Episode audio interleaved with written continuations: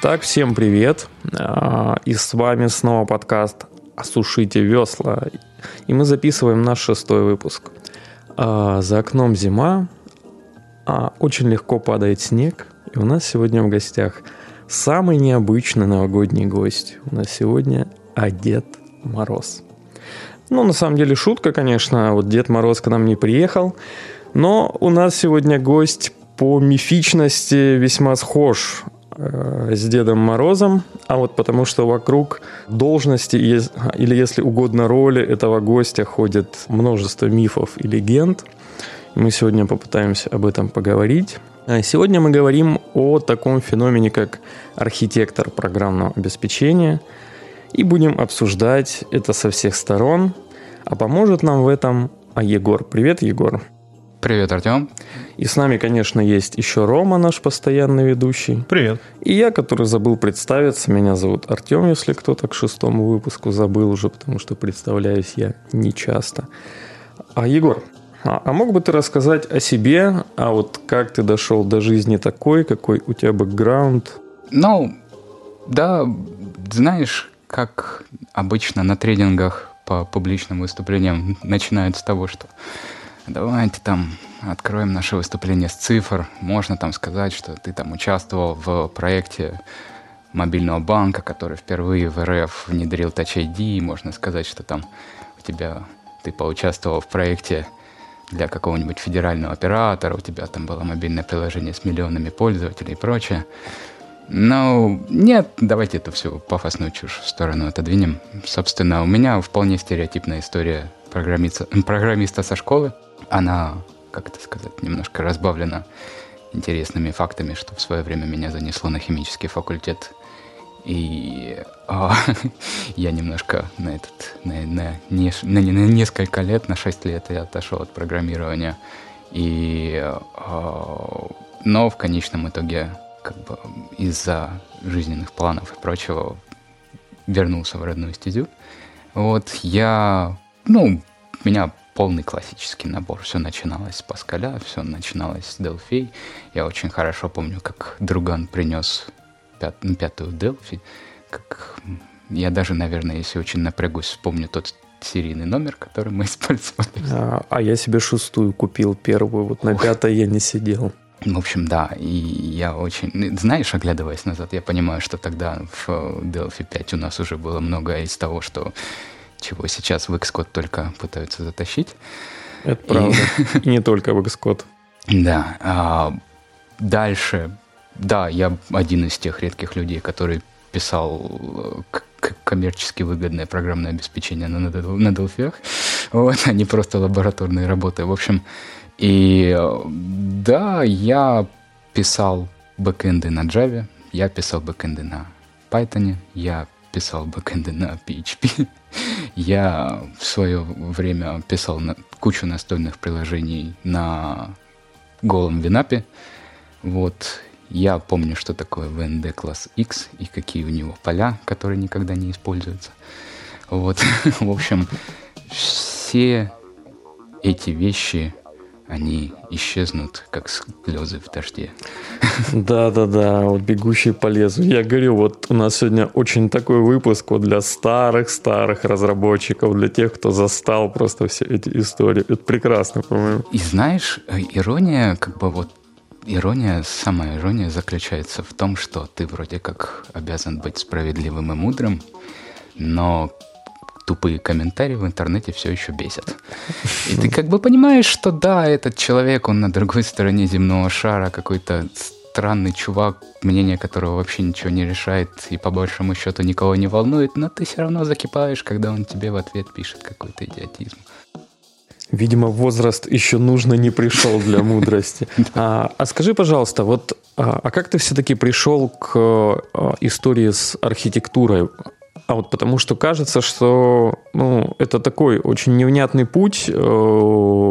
Если с сеньорами-разработчиками все понятно, то есть ты приходишь в какой-нибудь стартап, тебе там сразу дают шильдик сеньора в двадцать лет, и, и все хорошо. Вот, вот как ты пришел в, в архитекторы в данном случае? Ну, я так понимаю, у этого вопроса есть две составляющие. Это первая составляющая — это мой собственный опыт, и вторая составляющая — как этот опыт повторить. И опыт повторить, а, наверное, мы на потом. Да, да, да, мы на потом, вот сейчас о твоем. И, да, и как у меня это все случилось а после университета, а, ну, скажем так, мне повезло. Мне повезло, я попал в большой коммерческий, а, большой коммерческое ай ти, вот, вступил, как говорится. Причем а, мне дважды повезло в том, что тогда...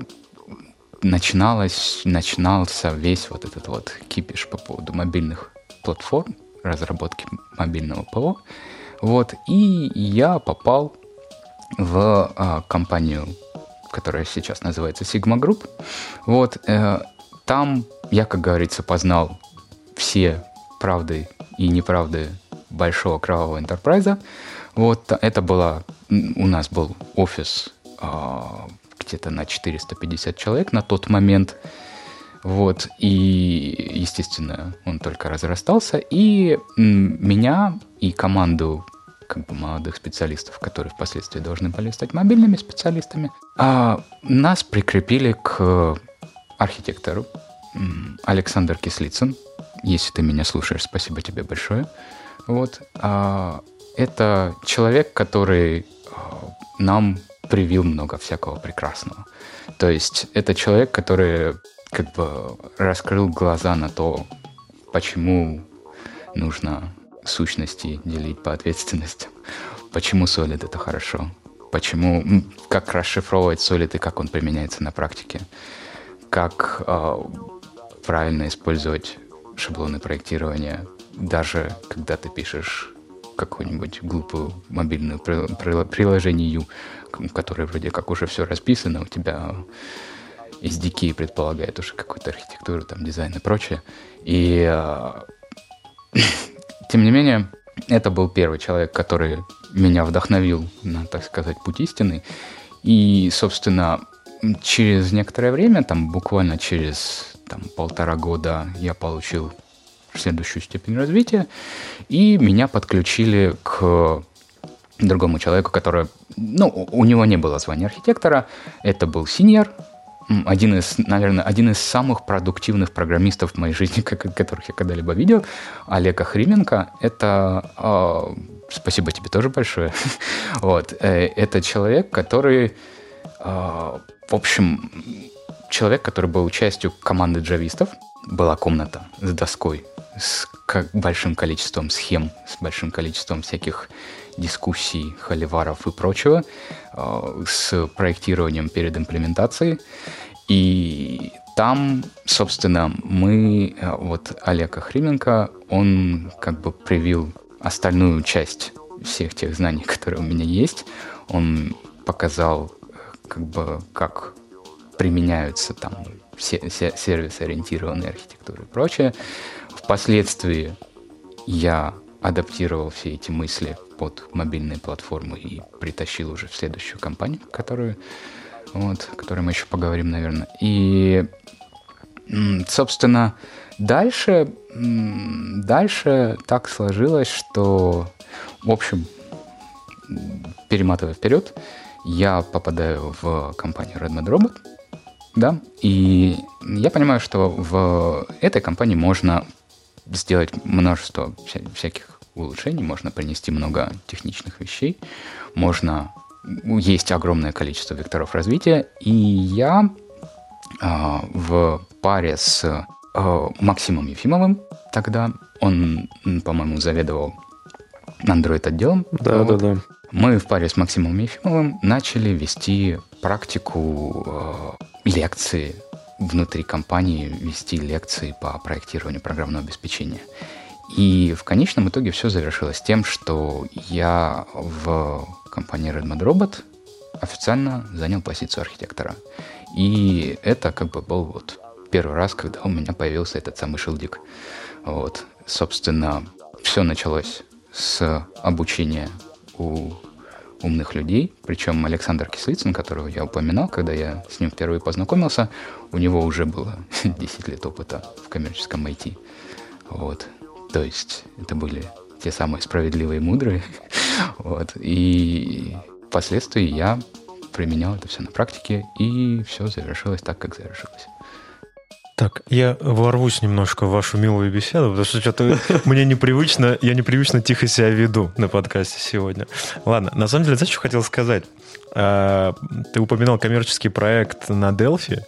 Я первый и в последний раз видел коммерческий проект на Delphi, ну, лет, наверное, пять назад, и я был очень удивлен. То есть я не думал, что я, там, условно, в две тысячи четырнадцатом году увижу проект на Delphi. И тут у меня сейчас А с Б соединилось, и появилась мысль, не ты ли его писал. Но, тем не менее. А ну, до сих пор набирают дельфистов же. Нет, набирают-то да. Самое интересное, это действительно был коммерческий проект. Это был безумно дорогой проект с точки зрения его реализации. И как раз-таки мы его ковыряли на тему того, чтобы немножко упросить, потому что, ну, позволить мы себе его не могли с точки зрения покупки, что-то взять, ну, как-то подебажить, в принципе, могли. И, ну, мы-то, ну, я не думал, что он просто на Delphi. Просто я когда увидел, что он на Delphi, я такой, что делать-то? Потому что я там не в зуб ногой. Но ладно, давайте это такое небольшое лирическое отступление. Вот, я, знаешь, что хотел... Мне кажется, у нас в какой-то момент подкаст перейдет из нашего названия в название типа, знаешь, «Рома познает мир», потому что я что-то в последнее время слишком много каких-то абстрактных вопросов задаю, которыми пытаюсь, наверное, закрыть какие-то бреши в своих знаниях. Вот. Архитектор. Знаешь, очень такое метафизическое некое... Существо. Существо, да, о котором как говорят все, но не, зна, не зна, но не знает никто, да. Вот. Если бы мы не видели тебя воочию, нам бы никто не поверил в конечном итоге. Поэтому... Я себе сам не верю, слушай. Вот, в связи с чем, давайте поговорим, знаете, о чем? О некоторых, наверное, мифах всяких, байках, про, вообще про вот такую роль архитектора. Вот. Я, наверное, буду начинать вот эти вот байки и мифы с фразы «бытует миф», бытует такая былина, может быть, вот, и задавать вопрос, а и прошу на него вот по возможности развернуто ответить. А, собственно, да, бытует, есть миф, что, в принципе, архитектор — это некая такая уже высшая ступень развития разработчика. Так ли это? Ну, нет, я не согласен с этим, просто потому что архитектор, прежде всего, это... Это, ну да, можно где-то сказать, что это степень развития там и прочее, но это скорее должность. Это не, а, знаете, там, грейды разработчиков, там, софтвер-инженер первого, второго, там, младший, средний, старший, синьор и прочее, вот это все, иерархия. Нет, а, здесь а, скорее я бы это назвал должностью, причем, понятное дело, джуниор-разработчик не сможет просто так взять и занять должность архитектора. Для этого нужно... Его никто не пустит просто. Да, его никто не пустит. Вот. И э, я думаю, что, во-первых, это, да, это определенная веха в твоем развитии. Так, так или иначе, нельзя ее просто, так сказать, не, не опознать, не, не сказать, что это что-то неважно. Нет, это, это действительно как бы веха. Но э, сказать, что... Архитектор — это прямо некий надмозг, который там это супер развившийся синьор. Нет, это не так. И более того, скажу, что да, есть будущее после того, как ты стал архитектором. Вот. И есть а, как бы будущее без бытия архитектором. Вот. Можно быть, как говорится, охрененным инженером, при этом не быть архитектором. Вот. И есть масса других путей развития, которые не предполагают проход через эту ступеньку. Вот. И поэтому... все наши слушатели выдохнули сейчас просто. Типа... Ну, слава тебе! Слушай, а вот ты сказал, как раз-таки, можно быть, э, быть хорошим инженером, но не быть архитектором, а обратное возможно? То есть можно ли будучи, быть архитектором, не будучи хорошим инженером? Знаешь, когда-то у меня была такая байка, в которую я сейчас уже не очень верю, на самом деле, что вот, знаешь, минутка сексизма, да, есть э, мужская логика, есть женская логика, есть алгоритмическое мышление. Вот алгоритмическое мышление — это то, что отличает программистов от людей. И, да, и там, она, алгоритмическое мышление, оно должно включать в себя э, определенный набор качеств, да, там, разделение задачи на мелкие подзадачи, способность их решать по отдельности там, и прочее. И, собственно, непосредственно навык построения алгоритма, который долж, должна машина понять. Вот, то есть, да, есть мнение, что вот есть третий вид логики. Я считаю, что чтобы реально быть хорошим инженером, нужно обладать этим типом логики, так или иначе. Но даже если ты программированием не занимаешься, даже если ты просто там инженер на авиазаводе, я сталкивался с этими людьми, это как бы все эти люди, которые там занимаются всякими кадами, там турбины проектируют и прочее, алгоритмы решения у них точно такие же, как и у нас. И в, в конечном итоге, когда говоришь об архитекторе, это такой человек, у которого вот алгоритмическое мышление доведено до абсурда. Вот. Ты, как говорится, становишься психом от алгоритмического мышления. И вот, соответственно, нельзя быть как бы архитектором и при этом не быть инженером. Это такая вещь, которая типа сама собой разумеющаяся. Ну, а я об этом-то, знаешь, я где-то или читал, или слышал какие-то обайки, скажем так, о том, что в архитекторы приходят люди не из программирования. Но я бы хотел, я бы хотел посмотреть на этих архитекторов, пообщаться с ними, потому что мне кажется это странным, а приходить в эту область, не зная ее подноготной специфики. Ну, то есть, может, я не знаю, как это возможно. Слушайте, а говоря э, про инженеров, вот тоже надо, наверное, все-таки поставить такую... Ну, обозначение некое. Мы говорим сейчас про инженеров э, как про опытных разработчиков или про инженеров как про людей, у которых есть ну, реально инженерное образование? Инженерное образование. Я под инженером, прежде всего, знаете, есть такая старая игрушка, называется Team Fortress два. Там есть инженер, и вот у него есть классная поговорка по этому поводу, что типа, чувак, я инженер, и я решаю практические проблемы. Практические проблемы — это не то, что такое красота или как написать симфонию. Практические проблемы — это когда тебе нужно получить реальный результат. Это, на самом деле, очень круто. Я, я прохожу по критерию уже хорошо. Нет, у меня есть друг очень хороший, мы м- два инженера, и очень часто мы на эту тему угорали. Он инженер, я инженер авиастроителя, он инженер ну, машинных, ну, машин, собственно, автомобилей. Вот. И очень забавно, когда мы какие-то решали какие-то условные проблемы, мы садились и начинали, знаешь, он начинал чертить, я начинал что-то там тоже раскидывать, приходила там моя жена, и, знаешь, и смотрел на это все, говорит, ну, собрались, конечно. Ладно, ушли от темы, но тем не менее. Второй, опять же, очень такой частый вопрос, вот, ответ на который мне тоже очень интересен. Архитектор должен знать все лучше всех и больше всех. Так ли это? Знаешь, вот еще, еще одну былину я хочу рассказать по этому поводу, о том, что когда мысль произнесена вслух, она становится ложью. И это такая штука, которая сама по себе является, да, является парадоксом, и, но суть ее заключается в том, что слова, они часто... часто не отражают суть того, что ты хотел сказать. Это во-первых. И во-вторых, человек, который слушает тебя, он все равно интерпретирует это по-своему. Нет какой-то метафизической сущности где-то там в космосе, которая хтоническим способом превращает твою речь в тыкву. Вот. И возвращаясь к твоей фразе о том, что архитектор типа знает все лучше всех и больше всех, вот, в этой фразе есть как бы и правда, и неправда. И правда заключается в том, что архитектор — это такая должность, когда ты, будучи архитектором, да, ты являешься, ну, по сути, являешься затычкой во все дыры, поэтому ты должен и с заказчиками общаться, и инженерные проблемы решать, и иногда даже планирование проекта, в нем участвовать. И фактически все это предполагает, что у тебя... есть в наличии все вот эти знания по всем платформам, которые участвуют в системе.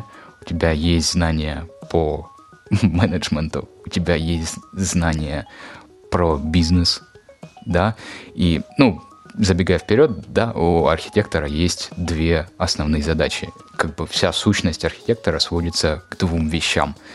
Первое, архитектор должен решать задачи бизнеса.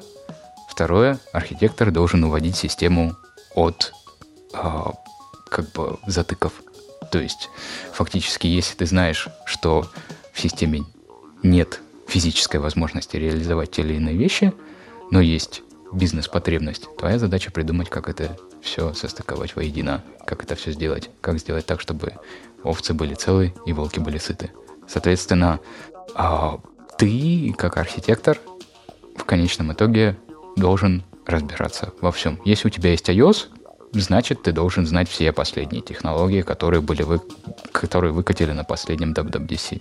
И если у тебя в системе есть Android-приложение, значит, Google ай о, ты там, ну, ладно, хорошо, участвовать не обязательно, но, но, по крайней мере, отсмотреть все эти видосы по диагонали ты обязательно должен. Я думаю, мы об этом немножко позже проговорим, о том, как ознакомливаться с информацией, да, это дальше у нас... Тем, тему эту мы тоже затронем частично. Но как бы суть заключается в том, что архитектор — это человек, через которого проходит всегда огромное количество информации.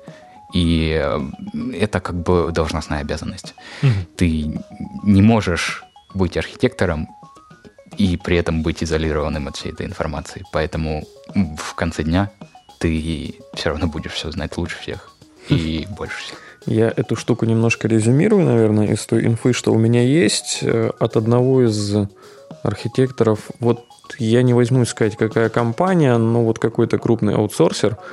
Это не потому, что я не хочу рекламировать, я просто не хочу врать, я не помню. Я слышал такую фразу, что архитектор – это больше про ширину, а вот нежели чем про глубину. И это подтверждает слова Егора, что тебе не обязательно уметь... Я не знаю, вот в андроиде уметь там вот, работать вот, с какой-то рефлексией, там, с какими-то неускоренными штуками, но понимать, что там происходит, вот что вышло, как это работает в целом, вот, ты, конечно, что должен. Что это есть, что с этим да. можно работать как-то, и какие у этого есть проблемы. Я еще тогда немножко, знаешь, дофразирую мой вопрос тогда. То есть тогда получается, знаешь как, правильнее было бы сказать не знает, а должен знать. Да, это должностная обязанность. Угу. Окей, классно. Слушай, а тогда вот такая Нет. вещь. Раз, раз уж мы говорим на таком метафизическом уровне, а есть ли на этом уровне у архитектора вообще функция э, написания кода? Может быть, он уже забыл, как это делать? Знаешь, э, я... есть две стороны этого вопроса, субъективная и объективная. И я как бы неоднократно наблюдал живых архитекторов, которые писали код. Живых. Да. Что самое главное. Да, вот. В зеркало я тоже смотрелся. И, соответственно, да, я по-прежнему, да, периодически пишу код. не, не часто, да. Вот. И как бы здесь первая часть этого вопроса, моя субъективная, она заключается в том, что когда ты говоришь про архитектора, это человек с... ну, еще одна должностная обязанность – это иметь э, вот этот вот синдром перфекциониста. И э, фактически, когда ты садишься писать код, у тебя всегда в голове крутится мысль о том, что код никогда не может быть идеальным. Ты не можешь написать идеальный код, как бы ты ни старался. Причем часто ты упираешься в ограничения платформы. Часто ты упираешься в ограничения языка программирования. Часто ты упираешься в ограничения того, что у тебя времени не хватает. Ты там не успеваешь комментарии написать, документацию там и прочее. А это тоже часть идеального кода. И в этом заключается главная проблема, что у тебя случается ступор. У тебя получается вот это вот... наступает такой квиетизм, когда ты просто сидишь, и ты понимаешь, что ты вроде как должен что-то сделать, а у тебя рука не поднимается, потому что оно будет не идеальным в конечном итоге. И я неоднократно наблюдал это, на самом деле, вот на живых архитекторах, которые у них все начиналось, знаете, они написали там интерфейс, вот, написали к нему всю документацию, а, ре, а реализация, она, короче, вот ее можно ждать очень долго. И э, я понимаю, что эта болячка, она... Я не могу сказать, что есть какая-то объективная причина для этой болячки, да, это... Э, но, ну, наверное, да, наверное, есть объективная причина, которая заключается в том, что тебе нужно предусмотреть все э, затыки, которые могут у тебя... в твоем, на твоей дорожной карте произойти, у твоего проекта, и, соответственно, так или иначе ты превращаешься, превращаешься в своеобразного перфекциониста. И да, ты как бы физи- физиологически, я бы даже сказал, пытаешься уйти от написания кода, просто потому что тебя это начинает коробить. Ну, то есть, потому что ты уже начинаешь пытаться идеализировать это все. Да, ты начинаешь идеализировать. А так нельзя. Та, нельзя, потому а, что... Ты а... перестаешь быть каким-то субъективным в этот момент, да? То есть, да, тут как бы проблема, за... проблема заключается в том, что ну, бизнес как работает? Бизнес работает, когда у тебя есть критерий good enough, да, достаточно хорошо. Если у тебя решение запущено и приносит деньги, значит, оно дальше продолжит существовать, значит, оно дальше продолжит крутиться, значит, оно дальше будет развиваться и так далее. Но когда ты доводишь решение до стадии good enough, оно будет не идеальным. И человек, который будет это делать, желательно, чтобы это был не ты. Так, я понял. Слушай, вопрос офф-топ, на самом деле. Э, ты как раз в промежутке рассказа говорил о том, что ну, ты иногда все-таки пишешь. Mm-hmm. Да, я так понимаю, и предварительно услышав, что ты пишешь на разных языках, вопрос mm-hmm. мой, собственно, наверное, очень очевидный. А на каких в основном языках ты сейчас пишешь? Вот что ты предпочитаешь для каких-то решения каких-то базовых задач своих? А, ну, собственно, есть язык, который подходит для любых задач, и это кресты. Вот. Так или иначе. Идеальный а, язык. Да. Сложно и, спорить.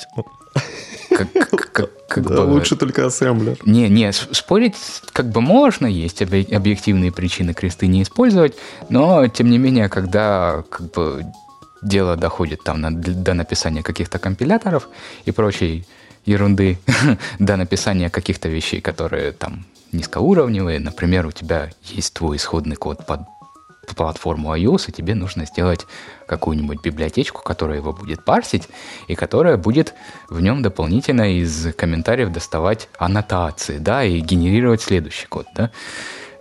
Кодогенераторы, когда пишешь, ты такой, на чем писать кодогенераторы? Ты либо пишешь их на каком-нибудь э, том же языке, на котором будет написана система, то есть, например, Objective-C или Swift, ну, или Kotlin, например, если это Android. Вот. Почему? Потому что эти же люди, которые будут этим пользоваться, смогут это же поддерживать. Хорошо? Хорошо. Ну, либо ты пишешь на крестах, потому что на крестах ты пишешь. Потому что можешь, да? Да, потому что можешь. Соответственно, я такой тоже небольшой автоп. Я бы хотел сказать о том, что... Ну, я довольно давно, на самом деле, пришел к мысли о том, что языки программирования, это... Они все так или иначе... в современном две тысячи девятнадцатом году, да, они все как бы плюс-минус одинаковые. То есть у тебя а, объектно-ориентированное, а, объ, объектное ориентирование, оно везде одно и то же. У тебя везде одни и те же законы проектирования. У тебя, да, есть вещи, которые там, там у тебя есть а, декораторы в Python, да, у тебя есть какие-нибудь хитрые конструкции в JavaScript, да, у тебя есть там какой-нибудь хитрые э, обсерверы свойств классов в Swift, у тебя есть какие-нибудь делегаты сеттеров и геттеров в Kotlin. Ну, короче, есть какие-то элементы языка, которые его немножко как бы приподнимают, отличают от других языков и прочее, но в целом язык программирования — это не та вещь, по поводу которой я, например, заморачиваюсь. И это, это, к сожалению, одна из тех вещей, которую до сих пор не поняли менеджеры, потому как ты такой весь из себя инженер, ты приходишь на новую работу, и ты такой говоришь, у меня там энное количество лет опыта и прочее, но я хочу вот сейчас перейти на другую платформу, а тебя спрашивают, типа, а сколько ты на этой платформе работала? Ты говоришь, а нисколько. Э, нет, мы тебя не возьмем. А как бы у тебя, ты, ты там джавист, ты писал до этого большой кровавый enterprise, приходишь на Python, у них все те же middleware, у них все та, та же моделька, у них все те же урм-ки, все-все-все то же самое. Там, ну да, отличается у тебя там Spring, там отличается от Django, окей, отличается, ну ладно, за неделю ты его выучил, да, да, дальше поехали. В целом все концепции одни и те же. Как бы умные люди думают схоже. И в конечном итоге, в конце дня, язык программирования просто перестает играть какую-либо роль. Ну, это, соответственно, еще один камень в огород всех тех, кто спорит, кто круче. Kotlin, я... Kotlin или Swift. Да, и я хочу дополнить, что, ну, вот, типа, в современном мире кажется, что вот Spring, Django или там Jin от Nago — это просто клей а, между всем остальным, вот, потому что все равно у нас все катится в докерах, вот, где тебе не важно, там, на чем написано, вот, Вот яркий пример – это RabbitMQ, да, он написан на Erlang, и никто не лазит в Erlang. А вот все просто поднимают Rabbit и ходят в него ну, откуда кстати, угодно. Кстати, да, это очень хороший такой пример, который причем, причем уже тянется в такой, знаешь, не, не, не скажу, что стандарт какой-то Enterprise, да, но уже, то есть он используется в достаточно больших компаниях, в достаточно больших проектах, и показывает себя очень хорошо, и всем на самом деле наплевать, на чем он написан. Да. Вот. А еще хотелось в какой момент подчеркнуть, и какой-то у нас сегодня, знаете, дебаты не получаются, как-то мы что-то совсем соглашаемся. А, то, что да, на самом деле тоже заметил... Слишком старые, наверное. Наверное. У меня есть секрет по этому поводу. Давай. И секрет заключается в том, что а, еще один навык архитектора, он заключается в том, что говорить нужно не так, чтобы тебя все поняли, а так, чтобы тебя было невозможно не понять. А. Поэтому спорить с архитектором бесполезно. Я запомню. Я запомню. Вот, мысль моя была вот какая. Собственно, она именно про то, что ты говорил, по поводу языков. Мне кажется, реально в две тысячи девятнадцатом году, точнее так, за последние годы, там энное количество лет, сделано со стороны многих языков такие последовательные движения к какому-то общему вектору. То есть если раньше, там, опять же, те же самые шесть лет назад, действительно были ярчайшие различия, да, ну, условно, у того же Java, там, на тот момент, по-моему, там, шестой или пятый, да, у того же Objective-C, который тогда только там зарождался, по-моему, и у, там, у других языков. То есть, в принципе, действительно была дилемма, какого из за какой язык сесть, потому что была какая-то ну, такая энная разница. Сейчас, глядя на то, как выглядят те же самые Swift, тот же Kotlin и какие-то другие э, языки, такие как Go, да, там, э, появляется такой, э, тот же Dart, то есть появляется такое понимание того, что они в принципе-то, ну, то есть вообще не вызывают никакого, э, никакой сложности сесть и, условно, там за неделю очень легко разобраться, там, не то что в языке, а уже непосредственно даже в самой платформе, на которой ты пишешь, имея опыт какой-то достаточно э, в другом языке. Я хотел бы поддержать эту идею. Я помню предыдущий подкаст, или до него э, наши господа бэкэндеры заседали. Это, предыду... um, это до него был. Да, вот там Андрюха Муравьев, прочее. В общем, и ребятки проговорили правильную мысль о том, что, ну, какой язык программирования выбирать? Ну, садись, Python. Будешь Python изучать. Окей, хорошо, сегодня изучаешь Python. Вот. То есть, как бы, это уже не та проблема, которую, над которой надо прямо заморачиваться. Круто. Слушай, еще есть такой вопрос. По поводу... Вернемся к архитектору. Опять же, к этому метафизическому ушли су- су- существу. Да, о том, о том мы начали. А то ты нас повел за жизнь, вот, а мы все еще помним. Слушай, еще есть такая... М- Ну, тут уже, я не знаю, не скажу, что миф, потому что это, ну, есть, это видно, но э, есть такая...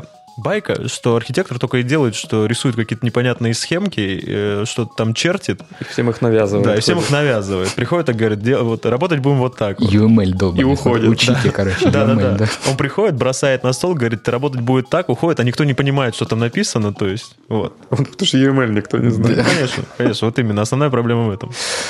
А, да. Все, срыв покровов, да. Поехали. Я...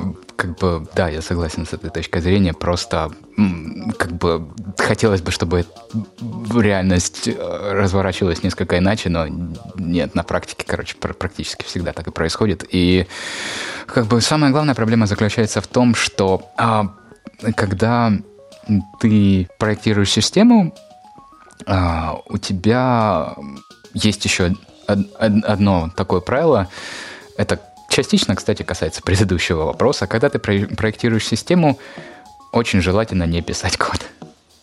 Почему? Потому что э, у тебя... Ну, это такое хорошее золотое правило проектирования. Проектировать систему надо вширь.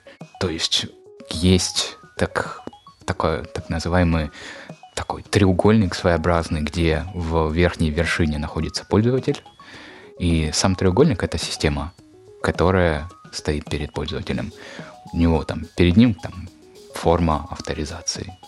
Два поля, кнопочка и какая-нибудь ссылка на восстановление доступа.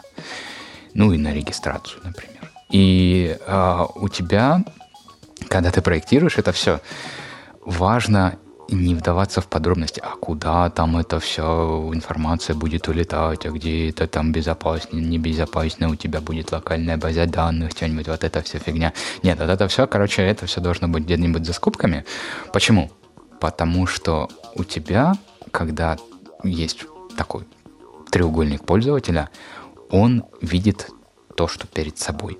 Когда ты начинаешь вдаваться в подробности, ты погружаешься в сектор этого треугольника, погружаешься в сектор этого треугольника, но не покрываешь все остальное. И получается, в конечном итоге, если, не дай бог, происходит ЧП, и тебе нужно как бы выкатывать систему раньше срока, у тебя получается, что часть кейсов, часть сценариев не покрыта. Не покрыта проектированием, не покрыта какой-то логикой. Ну, это касается не только проектирования, это касается программирования в целом. И а, ты просто получаешь систему, у которой не просто кнопки не работают, они будут вести себя совершенно непредсказуемо. То есть я, я помню очень хорошо, я, вон, когда у нас в компании стажировки были, одно из правил было, что пишите все-все-все функции, которые у вас будут, пишите в них to-do. Вот, не забывайте, что to-do — это такая аннотация, которую и ди и может подхватить и вам подсветить. Вот, и э, в конечном итоге, когда дело доходит до проектирования, э, когда ты рисуешь все эти схемки, ты не можешь, у тебя физически не получится их. Ну, если у тебя, по-другому скажу, э, схемки нельзя делать сложными. Если у тебя схемка получается сложной, значит, ты ее делаешь неправильно. Это гарантия того, что твоя работа будет выполнена корректно. Гарантия того, что ты проектирование, которое, которое вот, проектирование той функциональности, которой ты сейчас занимаешься, оно будет полновесным. Что у тебя будут отдельные схемки для каких-то элементов, более крупные схемы. У тебя будут... будет вся соответствующая документация. Как бы вот, когда есть вот этот стереотип, что архитектор рисует какие-то схемки, это только часть стереотипа. На самом деле, вторая часть стереотипа — архитектор параллельно еще строчит в вики проекта всю документацию, которая описывает все эти схемы, и как бы, как я уже говорил, нужно, чтобы тебя невозможно было не понять, и ты так или иначе... твоя роль распространяется еще и на такое техническое писательство и там, аналитика там, и прочее. Соответственно, написание моделей данных, все-все-все-все на свете, все надо записать, все нужно сохранить. И это, кстати, забегая вперед, это одна из причин, почему архитекторов не бывает в мелких компаниях. Там это просто не нужно.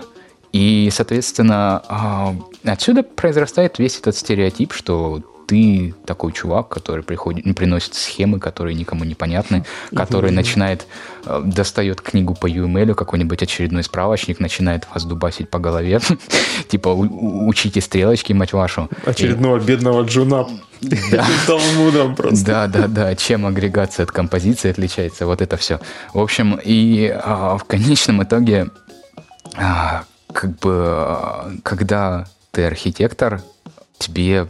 у тебя просто как побочный эффект появляется необходимость в использовании вот этих вот как бы стандартных средств проектирования, типа ю эм эль, да, которые уже устаканены, которые, по которым есть исчерпывающая справка, и которые всем, ну, теоретически, в теории, да, всем должны быть понятны. Да, должны. Да, но на практике, конечно, это не так. Скажи, пожалуйста, вот в отношении всего этого, все ли архитекторы рисуют схемки? Вот потому что, насколько я знаю, их существует великое множество видов подтипов, и вообще хотелось бы понять, вот какие существуют, какие ты знаешь, и в чем разница между ними. Вот потому что есть такие страшные слова, как solution architect, а вот software architect, еще там целая куча всех. Это что вообще, зачем это все надо? Да, хороший вопрос. Я, кстати, даже докину, потому что э, я все время, я вообще вот не разделяю их. Я такой думаю, так, это архи... вот solution архитектор и software архитектор. Ну, как Дед Мороз, да. Типа, да, да, да. То есть э, я всегда думал, ну, то есть есть такой software архитектор. Вот. И потом я узнал буквально недавно про solution архитектор. Кто ты? Где ты? Сейчас у тебя вообще крышу снесет. Ну, так, короче, э, суть заключается в том, что по большому счету, ну, опять-таки, это все... мой опыт, мое мнение и прочее, по большому счету, когда э, ты начинаешь называться архитектором, у тебя так или иначе есть задачи разного калибра. есть задачи типа спроектировать какую-то функцию в системе, есть задачи спроектировать решение на платформе, есть задачи типа взять несколько платформ, соединить их воедино. И как бы, я думаю, понятно на самом деле издалека, что а, методы решения всего этого, они плюс-минус одинаковые во, все, во всех трех случаях. И в конечном итоге получается так, что все там solution архитект, самый маленький, да, software архитект, да, все вот эти вот system архитект, вот эти вот все ребята, они типа отличаются калибром. Вот, ну, это мое мнение. Они отличаются калибром, но в целом, когда дело доходит до дела, ты все равно будешь, опять-таки, опять будешь с затычкой во все дыры. То есть ты будешь тем, кто поедет к заказчику доказывать, что вы не верблюды, и у заказчика все неправильно сделано, и почему у него неправильно сделано.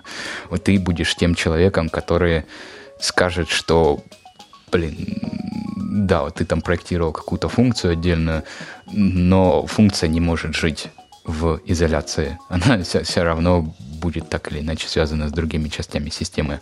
Логически или посредством каплинга, да. Не будем про сцепление сегодня. Короче, суть заключается в том, что...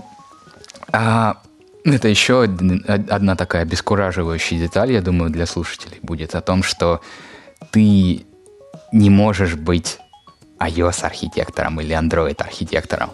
Почему? Потому что э, твое мобильное приложение, которое ты там проектируешь, оно само по себе существовать не может. И так или иначе, даже если у тебя есть какая-нибудь мобильная игрушка, да, это плюс-минус автономный софт, которому там много не надо, все равно у тебя есть там системы монетизации, у тебя есть системы транзакций, там, когда ди эл си покупать, там, прочее, все равно у тебя есть какая-то интеграция с серверными системами, там, и прочее. То есть, так или иначе, изолированным твое приложение не будет, а это означает, что если ты являешься человеком, который его проектирует, тебе нужно знать и о другой стороне тоже, и про ее ограничения тоже. Потому что если ты будешь просто э, делать решения, исходя из своих хотелок, ты рано или поздно попадешь в просак. Вот скажи, пожалуйста, если разложить это на, а вот на какой-то ш, шкале роста, вот, вот от самого вот такого простого архитектора к самому сложному, и на это все еще надеть на вот какой-то базовый список обязанностей, можешь рассказать об этом? Да, вполне там... Ну, на моей практике, скажем так, то, то что, что я наблюдал. Ну, давай с, начнем с объективной точки зрения. Объективно у каждой конторы архитектор, мы до этого еще дойдем, у каждой конторы архитектор – это какой-то специфичный зверь, который, когда приходит в другую контору, там вполне вероятно, что он уже не будет архитектором, он будет кем-то другим. То есть нельзя просто так взять и портировать архитектора. А обязан, об, обязанности могут отличаться. Но в, на моем опыте же как бы solution архитект – это такой чувак, который занимается проектированием какой-то отдельной бизнес-функции. То есть у тебя есть, например, банк. У него есть бизнес-функция выдача кредитов. Вот есть человек, который отвечает за проектирование выдачи кредитов. И есть software архитект, да, это чувак, который чуть-чуть побольше. Ну, как побольше, пошире, я бы сказал, потому что это человек, который отвечает, соответственно, за программное обеспечение, скажем так. То есть у тебя есть платформа, есть э, решение на этой платформе, есть какая-то э, как бы дизайн этой платформы, до дизайна, я думаю, мы еще дойдем до этого термина, а есть, ты, у тебя есть знания об этой платформе, о том, как она уже реализована, что в ней реализовано и как она будет расширяться. И есть системный архитектор – это чувак, который отвечает за проектирование интеграции, за проектирование нагрузки на систему. Да, ну, в смысле, не за проектирование нагрузки, конечно, за то, как она будет реагировать на нагрузку, как, какие части системы у тебя будут, будут ли у тебя там всякие шины и эс би там и прочее, вот это вот очереди, какие у тебя будут мобильные платформы, какие у тебя будут фронтенды, на чем они будут написаны, как они будут интегрироваться, спецификации их интеграции, вот это все, это, короче, вот системный архитектор. И да, как бы забегая вперед, Немножечко забегая вперед, я как бы на своей практике, на своей шкуре ощутил, что ты можешь, можешь быть одновременно всеми тремя. То есть у тебя на проекте может наступить момент, когда приходит от заказчика новая функция, тебе ее нужно запроектировать. Да, ты проектировать эту функцию будешь с учетом того, как бы сначала ты придумаешь всю бизнес-логику, потом... Ну да, тебе нужно просто человеческое требование, бизнесовое требование, тебе нужно воплотить маш... как бы какую-то околомашинную логику. Ты сначала это все проектируешь, получается solution, потом ты приходишь на конкретные платформы. Ага, у андроида задняя нога не работает. Вот, и ты, что, короче, это, да, это нужно учитывать. Там, а у iOS, короче, это вообще невозможно сделать. Как вот. Обычно. Вот. И а, ты, короче, опа, все, все, все эти проблемы нивелировал, пошел дальше. Ага, нам еще нужно будет интегрироваться с какими-то там уже существующие системы, какие-то там брокеры там и прочее, как мы это будем делать синхронно, асинхронно, какие будут спецификации, что, какими данными обмениваться, что там за модельки будут и прочее. И вот ты уже системный архитектор. И такой, что, какая у меня должность? Ну да, я архитектор. Окей, да. Как-то специфицировать это все. Наверное, наверное, когда речь идет о каком-то большом кровавом энтерпрайзе, там просто, исходя из нагрузки на единицу, на рабочий юнит, на одного человека, ты физически не можешь это все охватить. Поэтому у тебя как бы, появля... ну, в этом enterprise появляются отдельные сущности, типа solution, архитектор, ну, то есть архитектор решений, да, архитектор платформы, архитектор интеграции и прочее, вот эти вот все ребята. Ну, когда контора не очень большая, то ты три в одном.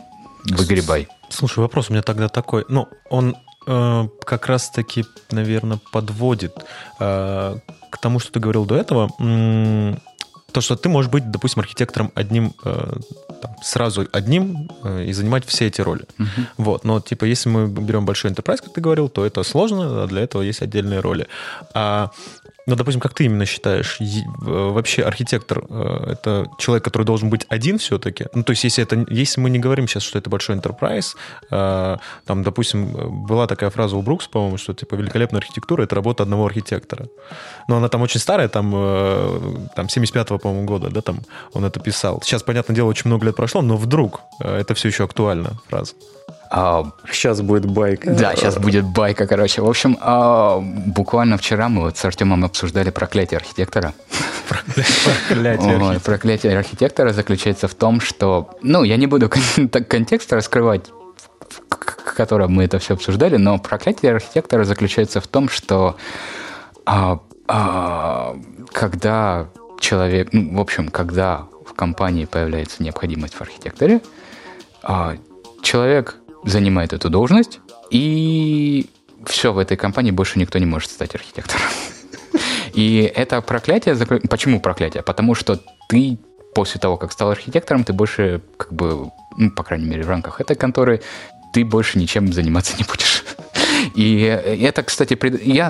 этот самый, это предостережение для пользователей, на самом деле... Ой, фу, для пользователей. Для слушателей нашего подкаста это предостережение, что, ребятки, не все так радужно, не надо становиться архитекторами, пожалуйста, не делайте этого. И как бы потом поймете, почему, есть объективные причины, почему этого не надо делать. И проклятие архитектора – это такая вещь, которую я наблюдал неоднократно на практике и на своей шкуре, да, что да, ты как бы берешь на себя эту ответственность, и все, ты один в поле воин. И в конечном итоге, да, ты такой пытаешься, о, ну я сейчас себе зама воспитаю, там ему знания передам, и он, короче, там мне будет помогать, еще что-то такое. Нет, это так не работает. Ты эту, как бы, ношу, ее нельзя передать. Ты не можешь просто так взять, там, делегировать свои задачи, оно не получается. Упирается в совершенно разные вещи. Во-первых, это может упираться просто в кругозор человека, которого ты выбрал. Вот. Это может упираться просто в, как бы, конфликт тайм-менеджмента. Да? Там про тайм-менеджмент архитектора мы тоже, наверное, поговорим чуть-чуть позже. Вот. И в конечном итоге получается вот такая проклятая должность, и ты такой думаешь, что да... Может ли быть несколько архитекторов? Нет. Но причина далеко не такая очевидная, как кажется на первый взгляд. Да, и нюанс в том, а, а вот ты сначала берешь э, зама себе, а вот его воспитываешь, воспитываешь, вот, а потом в какой-то момент его просто травишь, потому что он недостоин. То есть воспитал Сальери, да, такого? Да, да, да. Окей, ребят, э, вот на самом деле еще есть одна интересная, ну, вот как-то полубайка, полушутка. А вот что стать архитектором можно вот только через постель с, э, э, с техническим директором. А вот насколько это правда и как вообще архитектором стать? То есть как этот путь пройти? Вот, а вот типа вчера ты был сеньором, а потом что? Что должно произойти? Что... Мы, наверное... Не... Мне так кажется, что мы как бы очень логично подошли к этому месту. В том плане, что э, это тоже, наверное, будет большим разочарованием для многих слушателей о том, что... Все-таки постель, да? И вот это вот no, God, no. О том, что э, ты сам не можешь стать архитектором. Подожди, подожди, подожди, подожди, подожди, тебя должны помазать на эту, дол- на эту должность. И, ну да, у меня сразу вспоминаются вот эти вот, знаете, там, короли в законе, там и прочее. И очень не хотелось бы вот эти все сравнения и аналогии проводить, но как бы правда в том, что а, когда есть компания, которая делает программное обеспечение, там как бы... Иерархия программистов, она очень понятная. То есть ты приходишь на позицию синьора, там, на позицию медла, и ты понимаешь, что тебе надо сделать, чтобы стать синьором. Так или иначе, ты в любой ай ти-компании, даже если это самый-самый мелкий стартапчик, ты все равно можешь так или иначе дорасти до синьора, наращивать свои мускулы, так сказать. Но э, проблема с архитектором заключается в том, что э, ты как бы не можешь им сам сделать. Должна появиться, появиться, сначала должна появиться необходимость в этом человеке, а потом человека должны на нее номинировать. То есть ты не можешь просто так взять и типа сказать, все, я с этого момента архитектор, я дальше буду там проектированием заниматься там и прочее. Это так не работает, потому что самая главная причина здесь, на самом деле, очень прозаична. Она заключается в том, что а, все вот эти вот огромный набор знаний, огромный набор, огромный кругозор твой как архитектора, это порождение твоих обязанностей. То есть это просто следствие того, что ты просто обязан во всем разбираться. И нельзя просто так взять и начать там копать там параллельные платформы, там другие платформы, там, пытаться там, разбираться в о, вещах, там, в, там, как нагрузку высчитывать там, и прочее. Нельзя просто так взять и там, взять и сесть это все изучать, потому что оно в голове не отложится, потому что ты это не практикуешь, потому что ты с этим не сталкиваешься. И в конечном итоге это приводит к тому, что э, в, ком- в компании, которая развивается, так было в Redmadrobot, компания, количество людей росло, количество проектов росло, качество нужно было поддерживать. И э, настал момент, э, когда в компании появилась необходимость, появилась ниша, которую нужно было заполнить.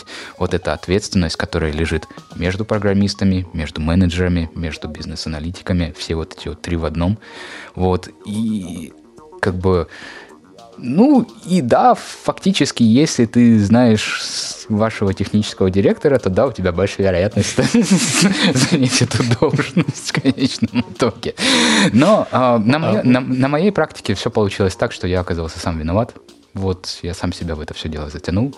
И, и ирония, ирония заключается в том, что буквально там первая неделя, когда я пришел в эту компанию, у нас тогда э, технический директор был э, некто Павел Афанасенко.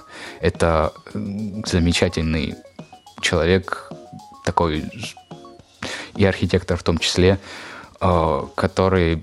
Э, в общем, он пригласил своего знакомого, настоящего архитектора, на должность архитектора, и этот знакомый э, нам провел маленькую лекцию, которую начал с того, что, типа, дети не стоит становиться архитекторами.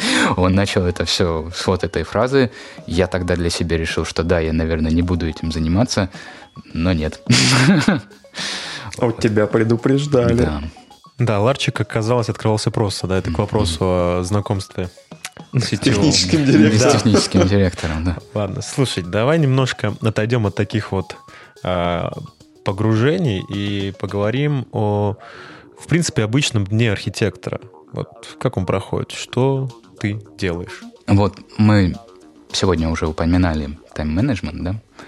Это такая очень важная часть твоего жизненного цикла – самоорганизация. И день архитектора – это совершенно непредсказуемая вещь, просто потому что, ну, как я уже говорил, компания, например, ты стал архитектором в растущей компании, перспективной, там, все дела у тебя там. И физически получается, что у архитектора, как правило, больше одного проекта. Как правило, цифры порядка, там, пяти, десяти. То есть ты не можешь просто так заниматься какой-то одной задачей. У тебя постоянно идут какие-то совещания. У тебя постоянно там нужно отслеживать там, протоколы этих совещаний. У тебя постоянно нужно там разговаривать с разными дизайнерами на разных проектах, с разными программистами на разных проектах. И как бы все, все это в конечном итоге выливается в то, что ты, а, у тебя... семь пятниц в один день. У тебя семь проектов, которые совершенно спонтанно переключаются между собой. И, ну, вы знаете этих менеджеров, которые приходят к твоему столу, смотрят на тебя щенячьими глазами и говорят: вот у нас, короче, вопрос, его надо решить. И ты, ты такой смотришь на это все дело, откладываешь все, что у тебя сейчас было, все твои, все, все твои исследования, которые ты сейчас вел, и, и, и ты решаешь проблемы этого менеджера. Потом к тебе приходит следующий менеджер. И, короче, а, как бы мозг человеческий – это такая ограниченная вещь, у тебя переключение между задачами – это минимум полчаса. Соответственно, все это приводит к тому, что э, ты в конце дня, у тебя там восемь часов вечера, ты сидишь за своим столом, и ты думаешь: а, а чем я сегодня целый день занимался? Куда время улетело? Что, что вообще происходит? Ты решаешь все чужие проблемы, и я уже говорил, что архитектор, что это за затычка во все дыры, да? Вот. Ты порешал все эти проблемы, но в конечном итоге сказать, что вот у тебя был день посвящен какой-то задаче, нет. Нет, такого нет. И как бы а, все это приводит к тому, что, например, у вас в компании есть а, система контроля потраченного времени. Да, у вас есть там веб-сайт, на который, на который рапорты программисты, и не только программисты, сотрудники рапортуют, мол, я сегодня шесть часов потратил на AnalyticWorks. Вот. Вот это все. В общем, вы поняли. И а, когда ты а, как бы садишься заполнять свой рапорт, у тебя просто опускаются руки, потому что ты ничего не можешь туда написать, потому что у тебя было миллион проектов в один день, потому что у тебя было миллион задач в этот день. Нельзя просто так взять их туда накидать, потому что у тебя были куча отвлека... от... отвлекающих вещей, у тебя была куча моментов переключения между задачами. И день архитектора проходит так, что э, ты просто-напросто, если ты не способен к самоорганизации, если ты не можешь сам свое время менеджерить, если ты не способен приоритизировать это все правильно, в конечном итоге это приведет к тому, что у тебя начнут портиться просто нервы, у тебя начнет твое качество жизни понижаться, у тебя ты будешь уставать, у тебя твоя, твоя эффективность начнет падать. И это такая вещь, там существует, там, знаете, есть куча, куча всяких способов, как можно организовать свое время, там, джи ти ди, да, там, прочее. Это такие вещи, которые у тебя всегда должны быть под рукой. То есть у тебя всегда должна быть... Вот, Александр Кислицын, у него всегда была тетрадь, в которую он записывал все, что проговаривалось сейчас вслух. И фактически ага, получалось так, что если ты не пишешь эту всю фигню на бумагу, которая вокруг тебя происходит, ты ее просто теряешь из фокуса. Ты начинаешь теряться в своих задачах, ты начинаешь буксовать, И это в конечном итоге перерастает в проблемы. Вот. И день архитектора — это всегда большое количество совершенно разных, разноплановых задач. Это черчение схем, это составление всяких э, спецификаций, это составление...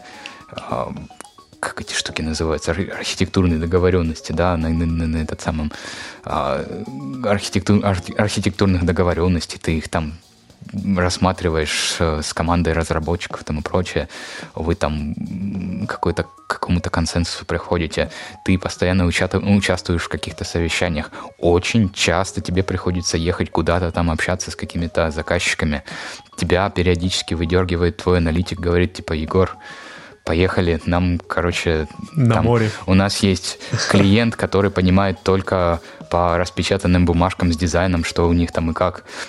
То есть ты, ну, представьте себе, ты приезжаешь к клиенту, а он предметную область, он не разбирается, ему надо вот дизайн, потенциальный дизайн показать, он тогда под... типа, о, а вот это вот можно брать из вот этой системы. И ты, короче, сидишь с э, этим аналитиком, и вы потихонечку себе записываете все то, что этот клиент вам рассказывает. Вот, прямо на, на этом, на макетах дизайна, там черкаете, что, куда и откуда. Вот, в конечном итоге это все перерастает в очередные новые схемы, там, прочее, вы это все согласуете. Ты участвуешь в согласовании в обязательном порядке. И, в общем, это как бы самая основная сложность. Самоорганизация. Ты как бы...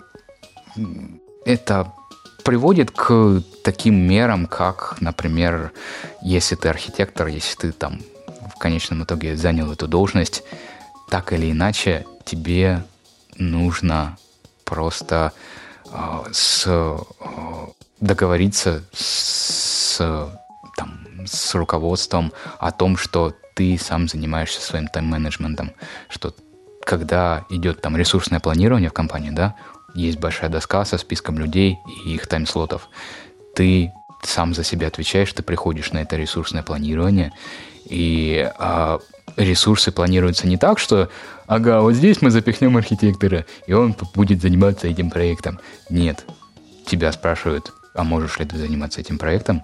Ты говоришь, да, у меня будет свободное время, или нет, не будет свободного времени, давайте перенесем на, на другую дату.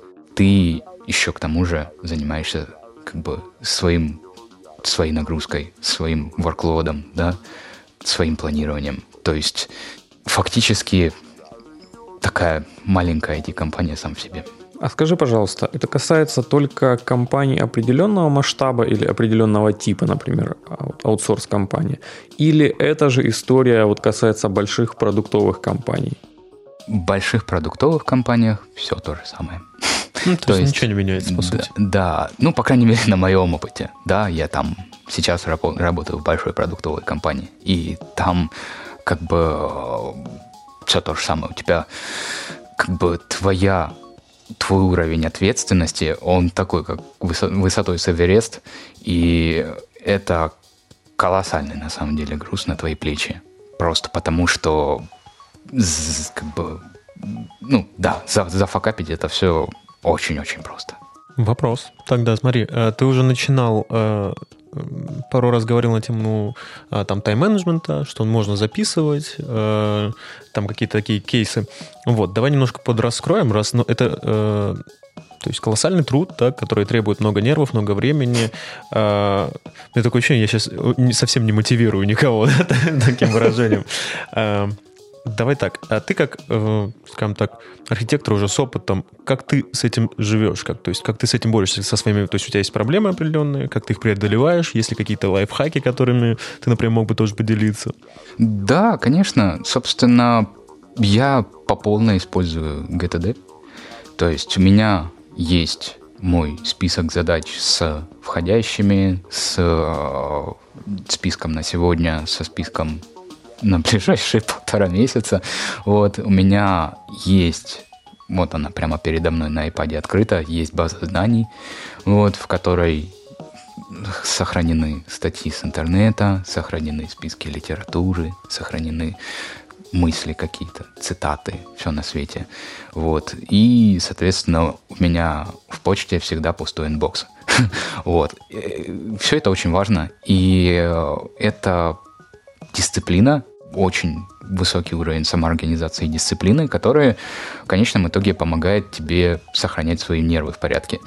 И как бы да, есть несколько лайфхаков. Например, очень важно правильно подобрать свои собственные инструменты, что если инструменты, они должны прямо быть удобными. Я когда-то использовал бумагу для того, чтобы задачи записывать, но понятно, у тебя бумага, она доступна в любой ситуации, ты сидишь посреди совещания, ты понимаешь, что у тебя там, например, ноутбука, компьютера твоего с собой нету, и тебе приходит на ум идея, и ты такой, а что делать, что делать? Обязательно надо иметь с собой карандаш и бумагу, пишешь ее, там все дела. Я пришел к тому, что, ну, я на самом деле, признаюсь, я печатаю, наверное, раз в семь быстрее, чем пишу. Поэтому я пришел к тому, что я использую программное обеспечение с как бы большим количеством глобальных горячих клавиш. То есть каждый раз, когда мне приходит какая-то идея на ум, каждый раз, когда разговор заходит про какую-то вещь, о которой я не знаю, не дай бог, вот, которую потом надо будет поресечить, ты быстро, моментально у тебя отрабатывает рефлекс, ты нажимаешь эту горячую клавишу, у тебя всплывает маленькое окошко, ты туда записываешь свою задачу, и она у тебя улетает в твой инбокс. Вечером ты ее куда-нибудь спланируешь. И, соответственно, это тоже один из таких рефлексов, которые, которым я научился тогда еще, когда работал в Sigma Group. Виталий Крозенштейн, это был еще один джавист, с которым мы работали, и это был человек, и, и это поразительный навык, на самом деле, у него был, это был человек, у которого э, такое впечатление, что Google был всегда под рукой. О, каждый раз, когда в разговоре заходило, разговор заходил за какую-то тему, которая ему была неизвестна, ч- буквально там проходит несколько секунд, он уже тебе может даже расписать бизнес-план, какие затраты будут на использование этой части системы. Там, я очень хорошо помню этот разговор, когда, кажется, это было Heroku, и тогда, в те времена, он был еще не так распространен, не так популярен, и выбирали хостинг, и такой кто-то произносит фразу, а я там что-то слышал, есть вот типа Heroku. И такое проходит несколько секунд, через несколько секунд Виталик уже выдает, ага, вон там такая-то стоимость и прочее, то есть это у него просто отработал рефлекс, отработал рефлекс, что ага, что-то неизвестное, в этом надо разобраться. И это, знаете, все это на самом деле часть одной большой комплексной проблемы.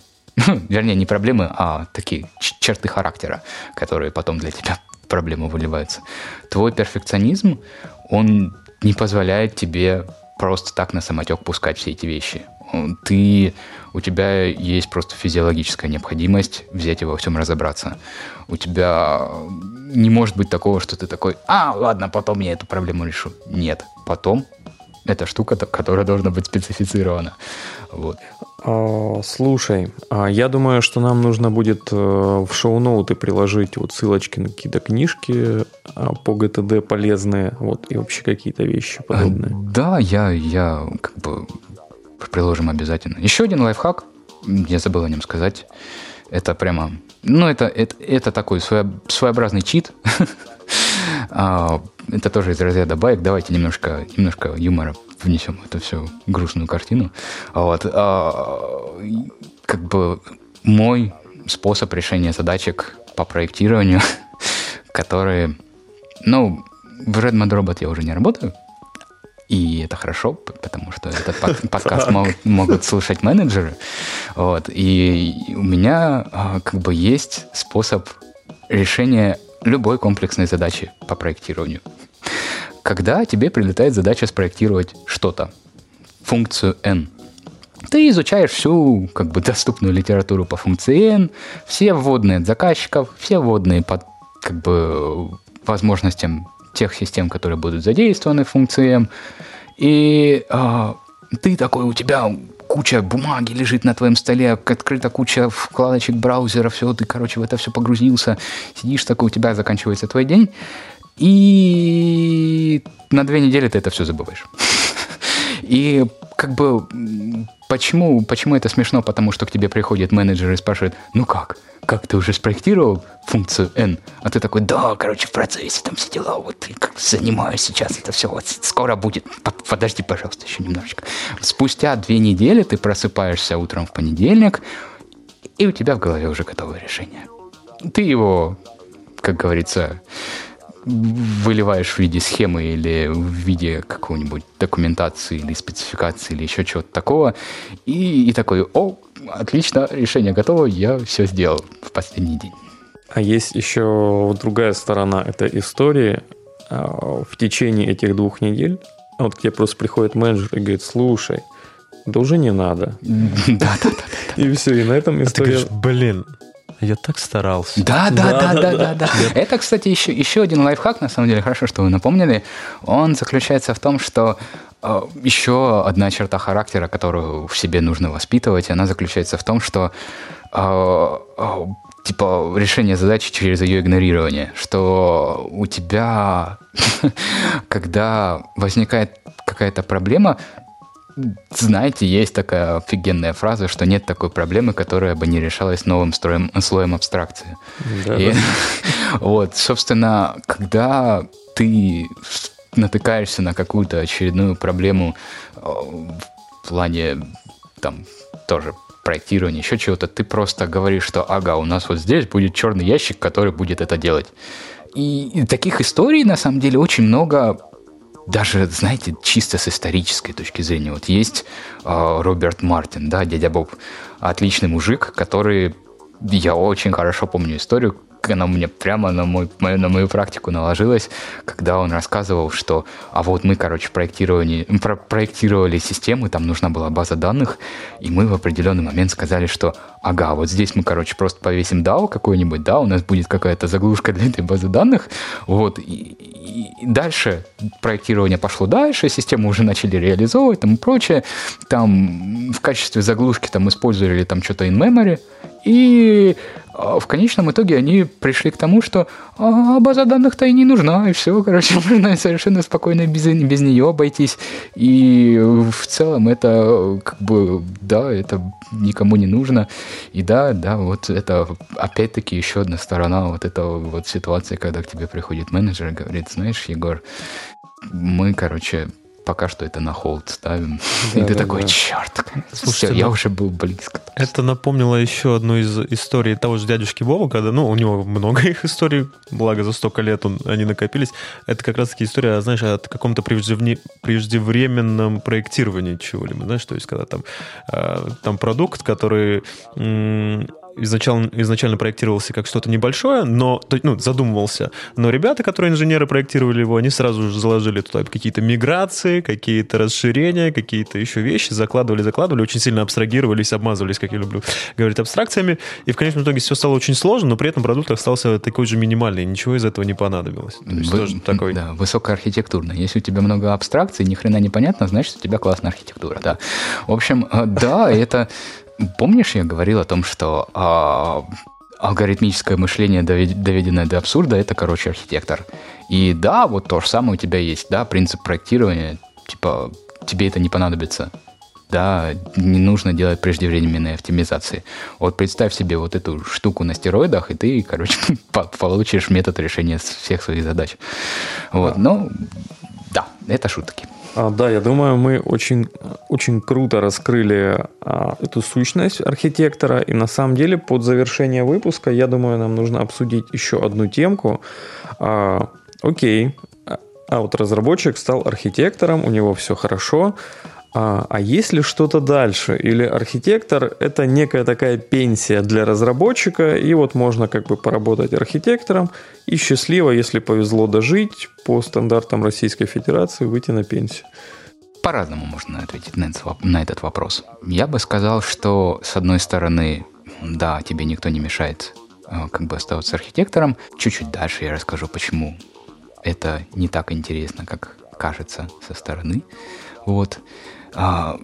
Но как бы вторая часть вопроса, есть ли жизнь после архитектора, есть ли какие-то развития там и прочее. Дело в том, что когда ты занимаешь эту должность, у тебя нарабатывается большое количество навыков изучения и процессинга информа- информации входящей. В частности, вот мы с Артемом обсуждали неоднократно. Э, я, ну, я это называю э, знание о существовании. Это способ чтения книг. Когда ты архитектор, ты постоянно должен читать. Ты сидишь на унитазе, ты читаешь книгу.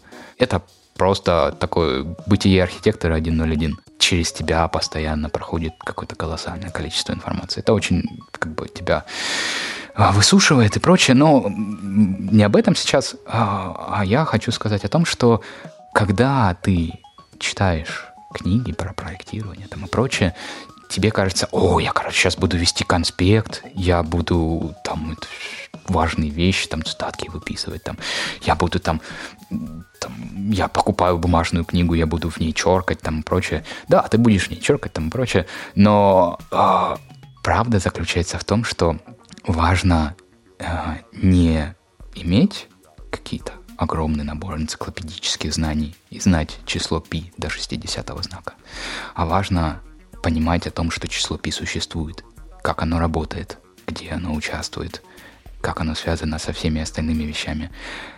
Знание о существовании, о том, что, ага, есть балансировщики нагрузки. Какие виды балансировщиков нагрузки?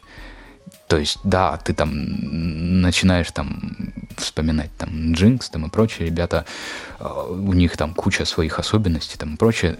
Это не очень важно. И как бы тут тоже важно понимать, что э, да, по всему миру оркестры играют по нотам. То есть, казалось бы, все эти музыканты, они знают все свои произведения наизусть. Ты можешь его отдельно посадить, забрать у него ноты, он будет все равно играть. Нет, оркестры играют по нотам. Вы приходите в филармонию, смотрите концерт, все оркестры играют по нотам. Это не потому, что они ноты не знают, а просто потому, что важно сейчас не быть там одиноким и крутым воином. Важно, чтобы у вас в конечном итоге произведение не, не рассыпалось. И а, а, этот подход к изучению информации, он в конечном итоге очень хорошо пом- помогает тебе развиваться дальше. Ты а, способен а, как бы дальше решать, я это наз- называю просто решать инженерными, инженерные задачи. То есть ты проход- подходишь к решению там, той или иной задачи, там, к реализации той или иной системы не с позиции о том, что «О, я бы сейчас на Go написал там свистящее решение, которое будет звенеть и мер- мерцать лампочками, и это будет Go, и это будет круто».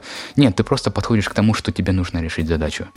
И ты а, понимаешь, что «Ага, вот у тебя еще одна галочка появилась». Ты уже знаешь Go.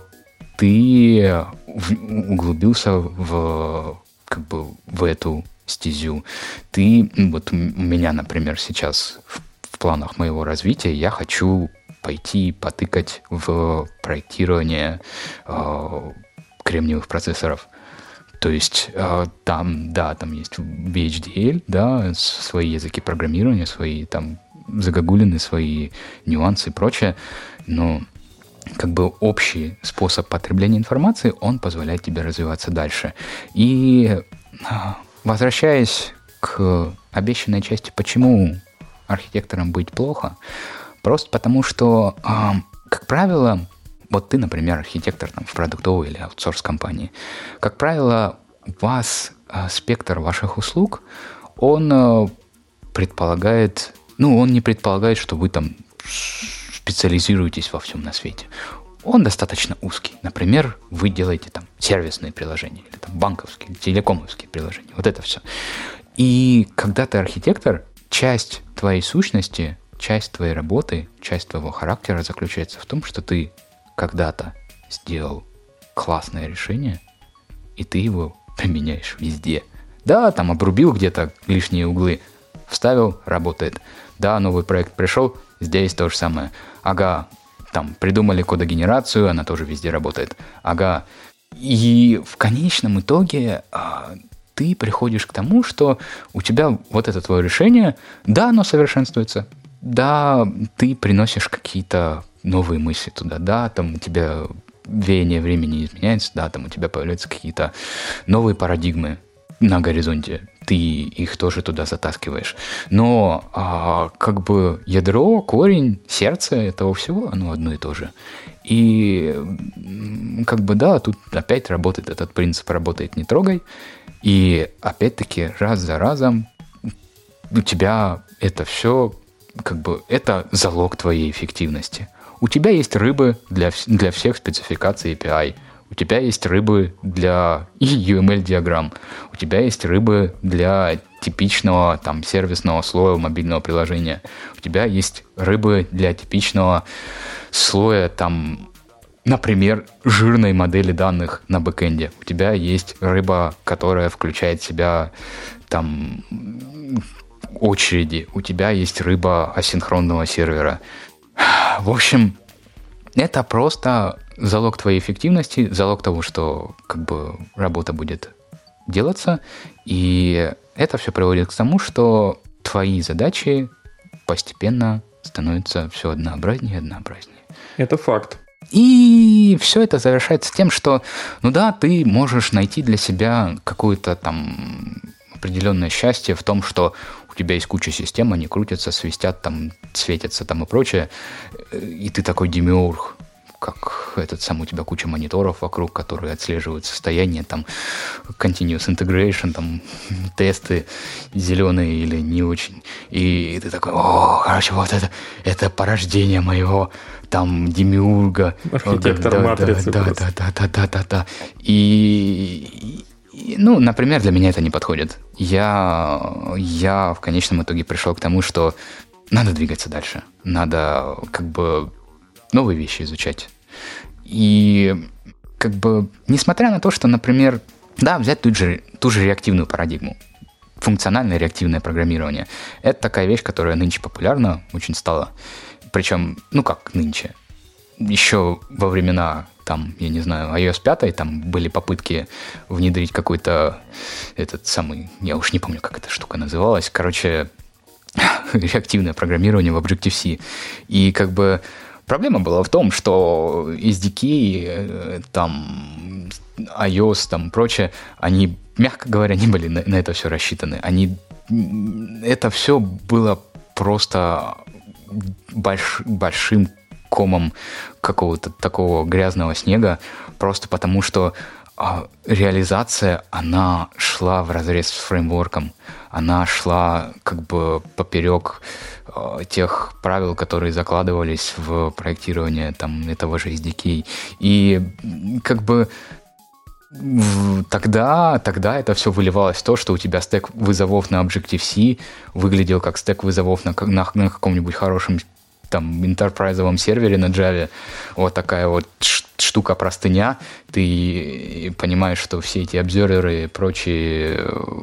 как их там, мешки обзерверов там и прочего, вот эта вот вся кухня, она предполагает огромный обвес из э, стека вызовов и прочего, и Objective-C к этому был не готов. И с динамической э, как бы отсылкой сообщений это все приводило к огромному лагу. Сейчас как, как, как это все как бы исправили, сейчас это все даже... затащили в эс ди кей. Да, у нас есть и под Android, и под iOS, да, есть вот эти вот все декларативные верстки, которые это тоже часть все той же парадигмы. У тебя есть, э, как бы у этой декларативной верстки есть реактивные события, на которые там это, как бы у тебя твой интерфейс реагирует.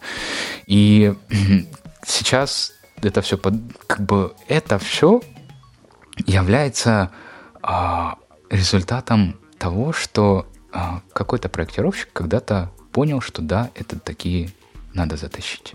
И это хороший пример для подражания просто. Нельзя как бы сидеть на одном месте и как бы жевать одну и ту же жвачку. Она в конечном итоге станет пресной. Нельзя просто остановиться в своем развитии. И ты, когда изучаешь другой язык программирования.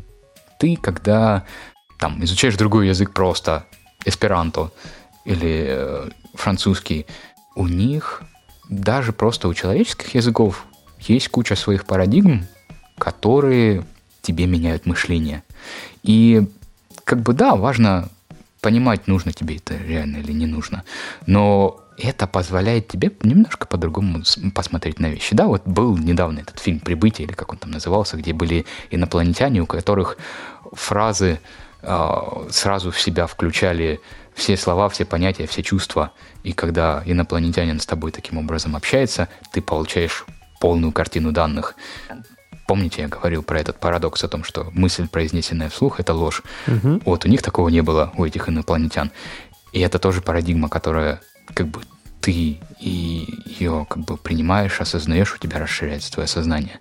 И да, вот есть такие вещи, почему, мне так кажется, почему людям нравится там говорить, вот он изучил английский язык, и у него в речи проскальзывают фразочки типа «зависит». Вот ему задают какой-то вопрос, он отвечает «зависит».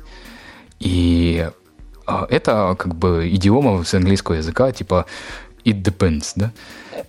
Это такая фраза, которая просто означает, что да, на этот вопрос можно ответить кучей различных способов, по-разному рассмотреть эту проблему и прочее, но это идиома, которая очень емкая, которая по-другому выкручивает твой язык, по-другому выкручивает твой мозг и позволяет тебе двигаться дальше.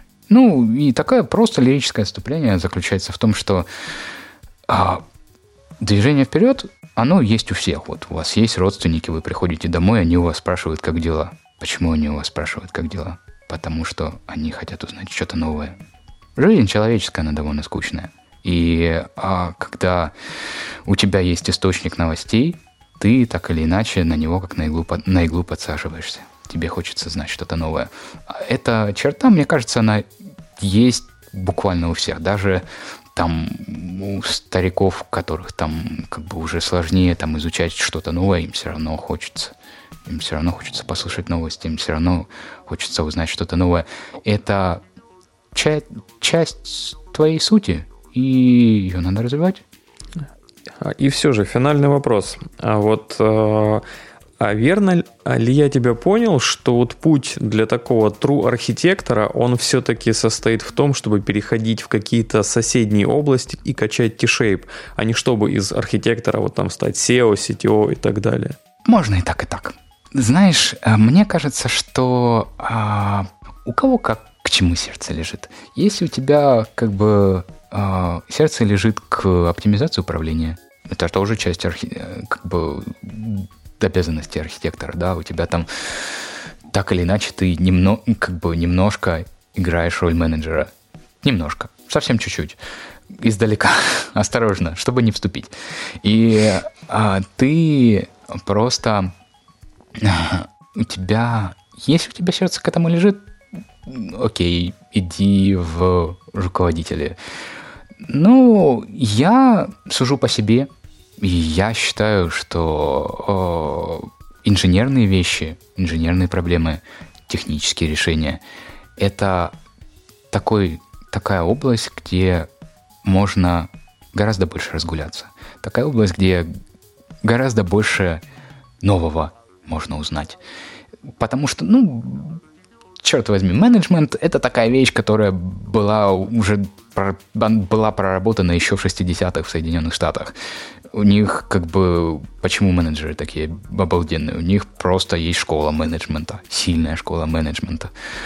И, ну, что там дальше придумывать? Это как, знаете, это как заниматься научными исследованиями в области, даже не знаю, в области английского языка. Ну, то есть, да, ты можешь там изучать новые феномены, да, мемы в интернетах смотреть, как там язык модифицируется. Но...